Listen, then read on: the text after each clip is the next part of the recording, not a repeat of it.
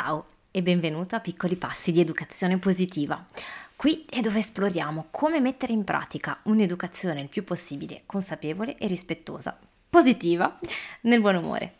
Sono Clio, mamma di due bambini, passato in azienda, oggi consulente genitoriale, fondatrice del Summit per l'educazione positiva e creatrice del percorso online per genitori Tempo per crescere. Sono felice di ritrovarti.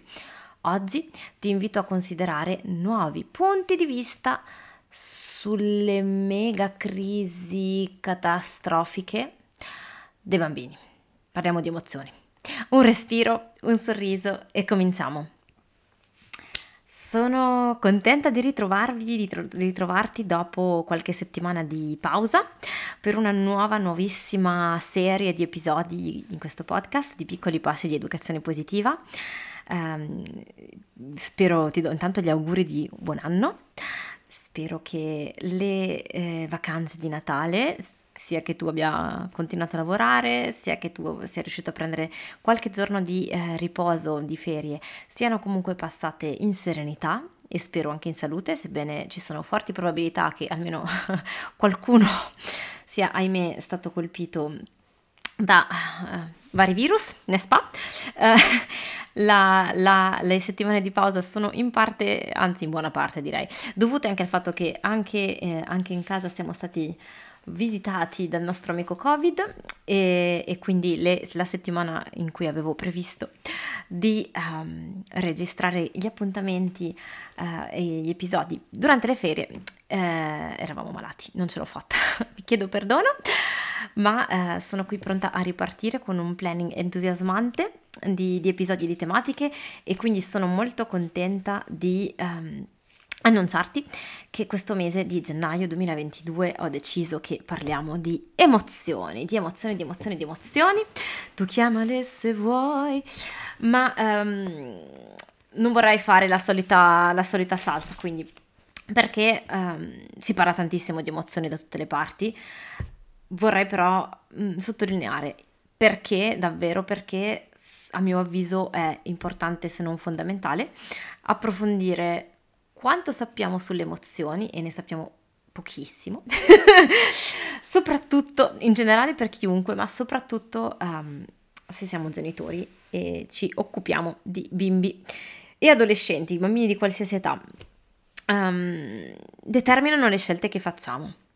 Questo è prima, un primo punto fondamentale e spesso non ce ne rendiamo conto. Il primo, il primo elemento fondamentale direi eh, che, che a me è sembrato illuminante è proprio questo, il fatto che a volte noi diamo un po' per scontato che l'emozione sia qualcosa di, che ci capita, sia qualcosa di inevitabile, sia qualcosa per cui nel momento in cui la persona, Marco ti dà uno spintone, eh, Giulia ti urla addosso, eh, Tommaso ti suona il clacson, ci sia una determinata emozione che viene automaticamente scatenata dentro di noi, dal, che, che, viene creata dentro di noi e, ehm, e che questa emozione sia universalmente riconoscibile dall'espressione che facciamo, dal, dai segnali del nostro corpo. E quello che sto scoprendo essere super interessante è che non è proprio così. um, ci sono varie ricerche neuroscientifiche fatte negli ultimi decenni che dimostrano che in realtà le nostre emozioni sono uh, create dalla nostra mente sulla base delle nostre esperienze precedenti e sulla base delle nostre interpretazioni di quello che ci succede, super affascinante.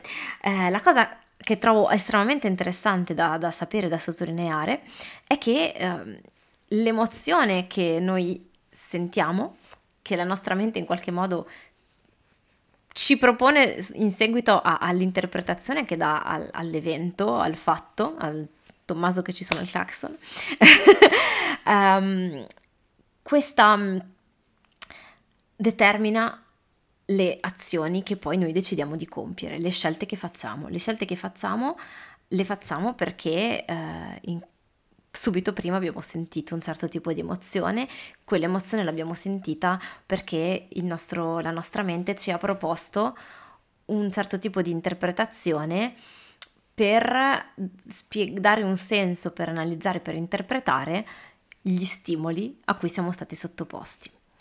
Quindi ognuno di noi ha potenzialmente delle reazioni emotive, delle reazioni diverse di fronte allo stesso fatto.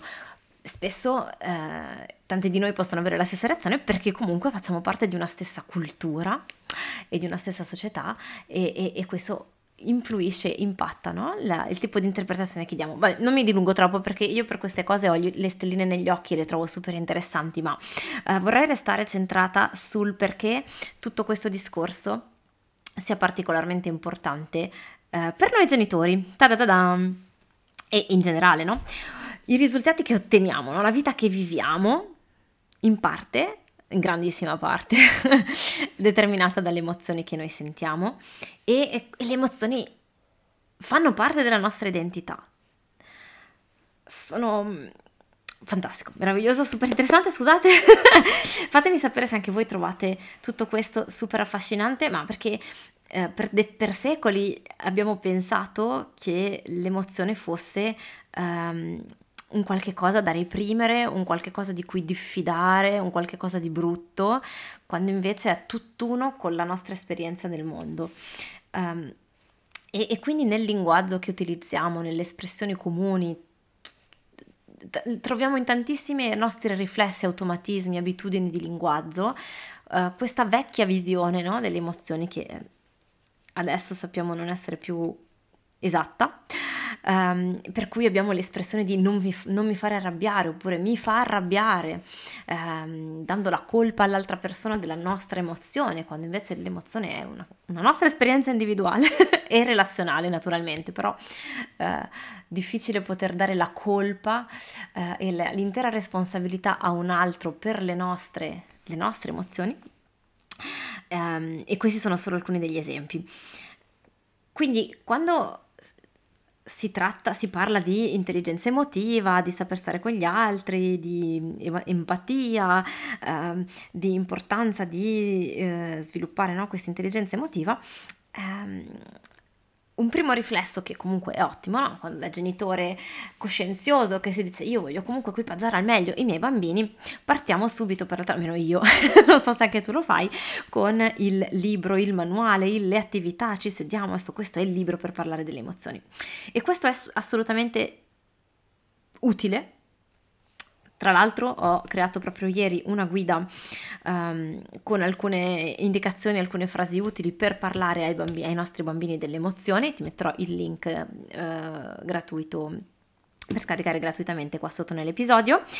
E questa è una prima parte fondamentale perché il bambino, eh, grazie al, al, fatto che sviluppa un vocabolario, eh, si esercita, no? si allena a mettersi, nei, a, a mettersi, nei, panni altrui, a capire che lui sente una cosa ma un altro ne può sentire un'altra, ehm, a capire che le emozioni sono eh, temporanee, sono passeggere e così via ehm, arricchisce tantissimo la, la sua uh, comprensione e quindi questo gli permette proprio di, di, di interpretare, di, di avere un, una visione più mh, mm, nitida, più granulare no? di quello che gli succede. Um, però poi trovo che ci siano, mh, mm, che, che, incontriamo un sacco di difficoltà nella vita quotidiana in modi che non ci aspettiamo. Per esempio, uh, quando il nostro bambino scoppia a piangere per un qualche cosa che a noi sembra minimo e questo suo pianto dura 40 minuti e dopo un po' ci diciamo, boh, senti, però è esagerato, basta.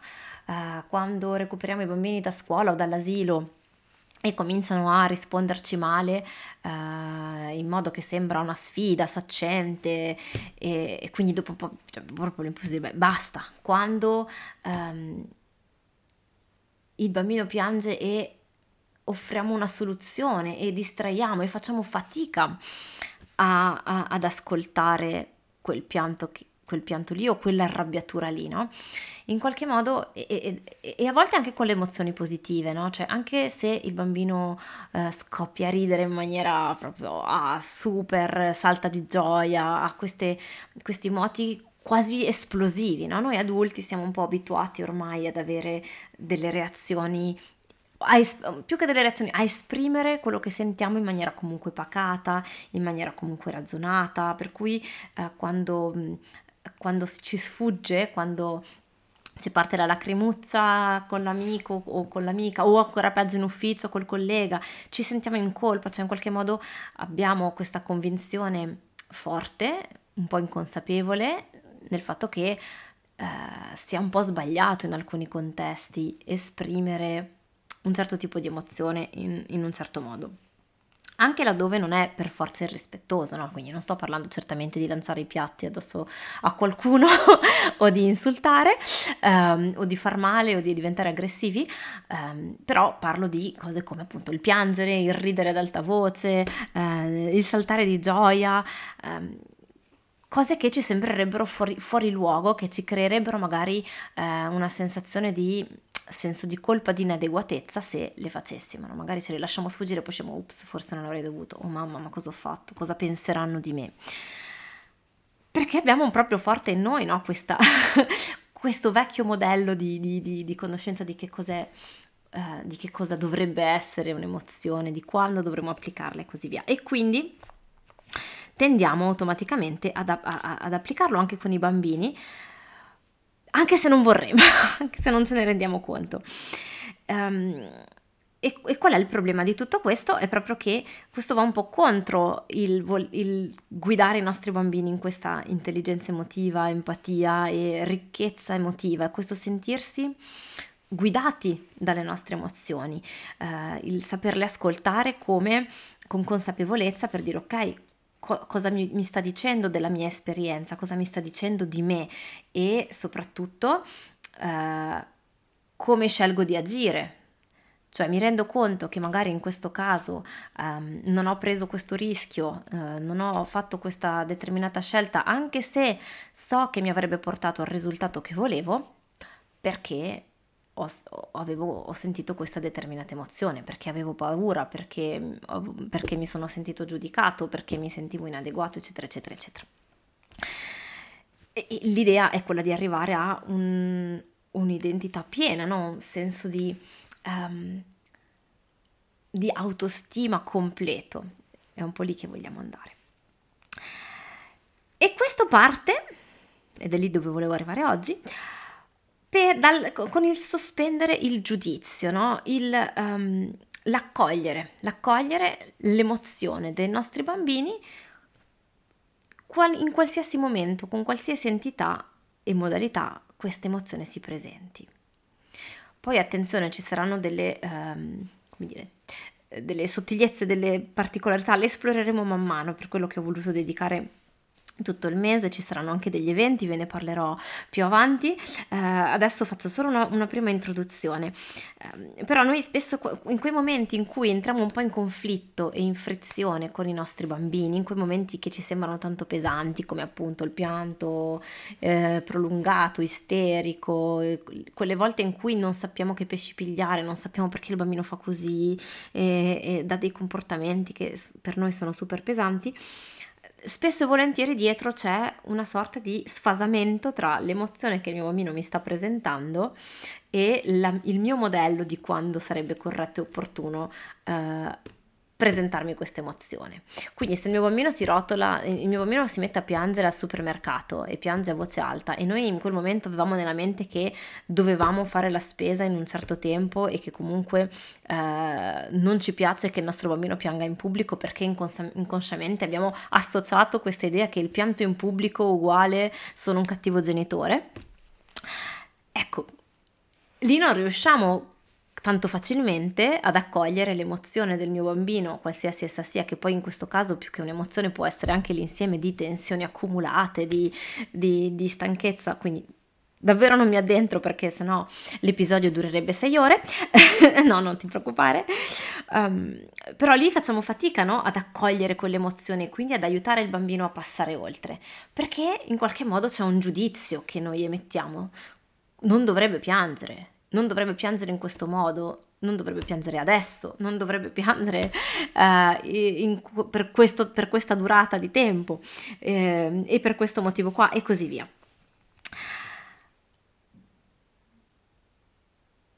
E vorrei fare uno, un esempio molto concreto, quello del supermercato eh, è, è, il grande classico che tutti usano quando si parla di capricci, ma eh, in inglese c'è questa parola bellissima che si chiama meltdown, che è quel momento in cui il bambino, eh, come dire, sembra aver accumulato accumulato, accumulato e poi c'è la goccia di, di, di, che fa esplodere, che fa usci- straboccare il vaso e quindi c'è quell'enorme pianto disperato per una roba minuscola, minima, che non, sembra quasi fare apposta, provocare apposta una nostra reazione per poter finalmente scoppiare a piangere e, eh, e noi rimaniamo lì basiti senza sapere cosa fare, lo prendiamo per un capriccio, eh, ci innervosiamo, eh, ci, ci, arrabbiamo e, e, e, la cosa interessante è che spesso associamo questo tipo di comportamento no, da capriccio ai bambini piccoli, no, quelli di 2-3 anni, che si impuntano, che ci fanno la sceneggiata.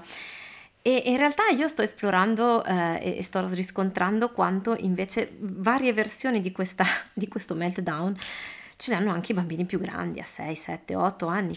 Um, la, proprio l'altro giorno, tornando a casa da scuola, eh, mia figlia, che ha 8 anni e mezzo, continuava a rispondere male a suo fratello, ma in modo secco, brutto, uh, brusco, um, per motivi onestamente che non riuscivo a capire. Allora, spesso ci sono, poi eh, intervengono i fattori di gelosia tra di loro, ok, però no, non sembrava una di quelle situazioni ed era proprio eh, un prendersela, uno sfogarsi su di lui, mi dava questa impressione, no? Sembrava cercare proprio ogni minima, ogni minima cosa per dargli contro, per poter, per potergli rispondere male, per lanciargli magari un calcio, uno scapellotto. Mm.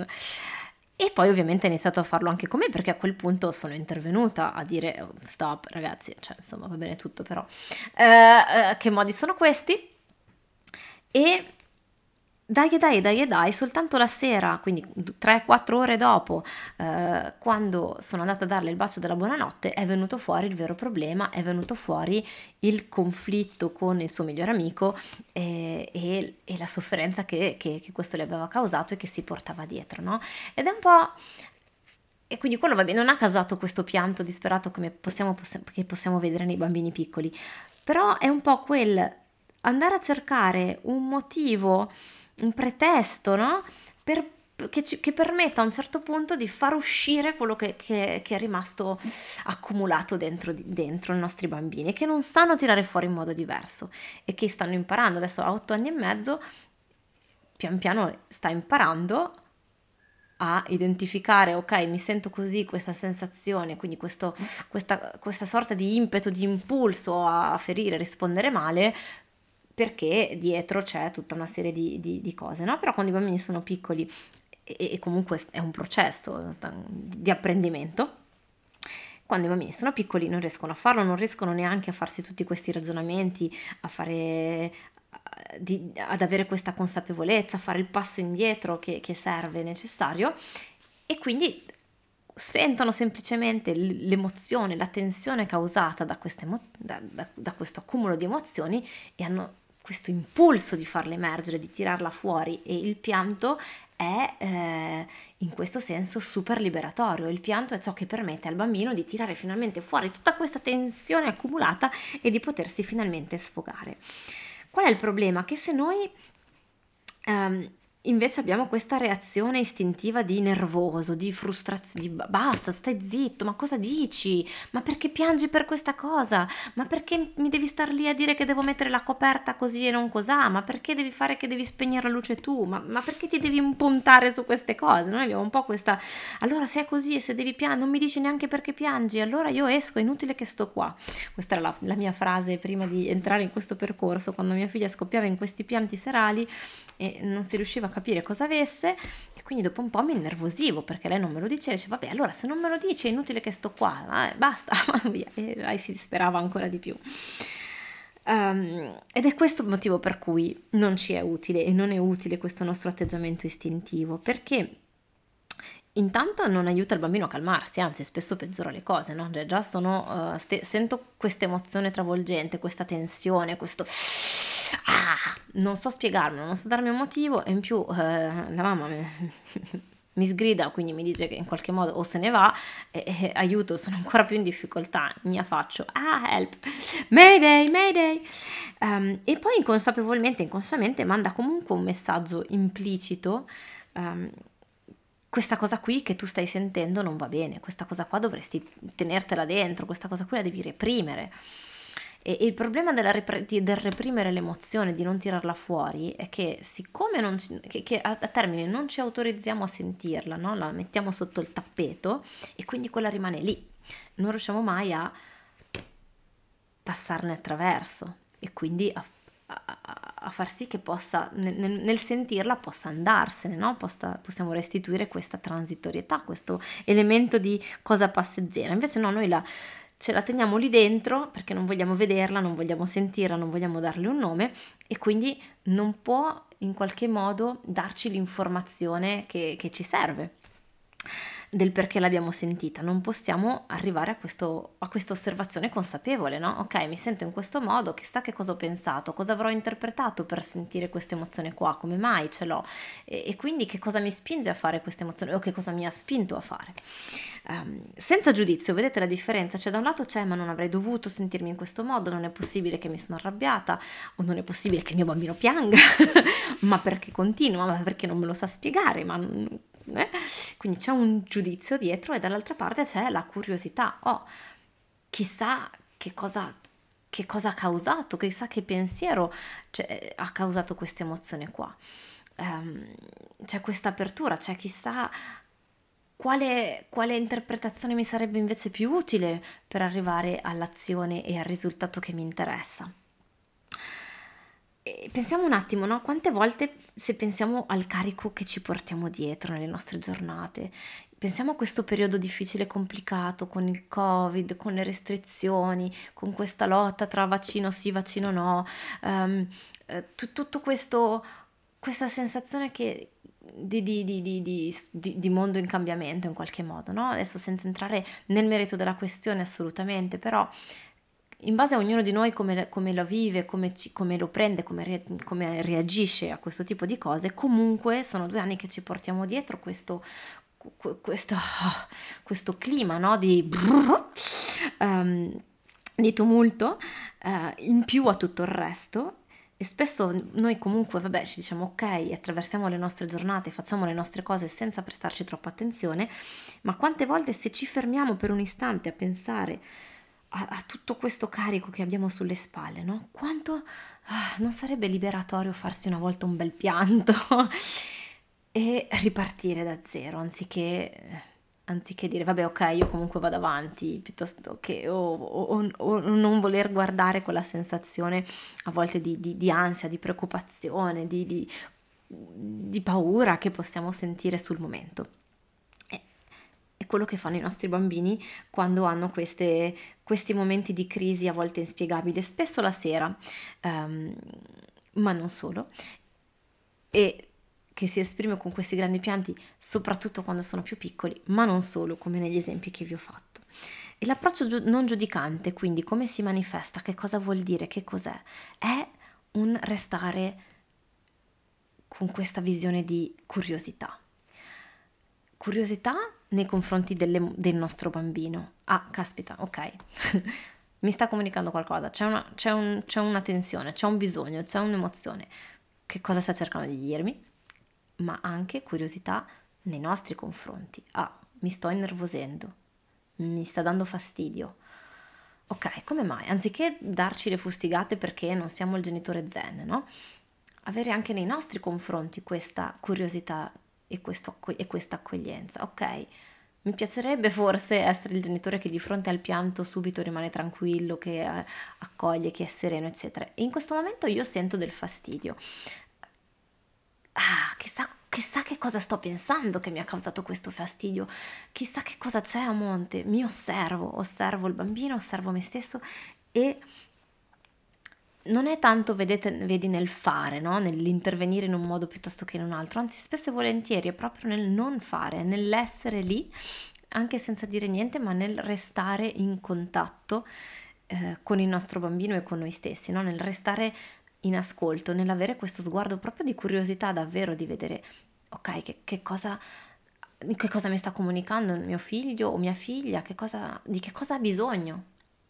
Non ho per forza le risposte, però prima di saltare in, alle conclusioni di dire, e di cercare per forza di agire subito, quindi di andarmene, di, di dire qualcosa, di, met, di, mettere la mano da qualche parte per accarezzare piuttosto che no, per abbracciare piuttosto che no, mi manda via, eccetera.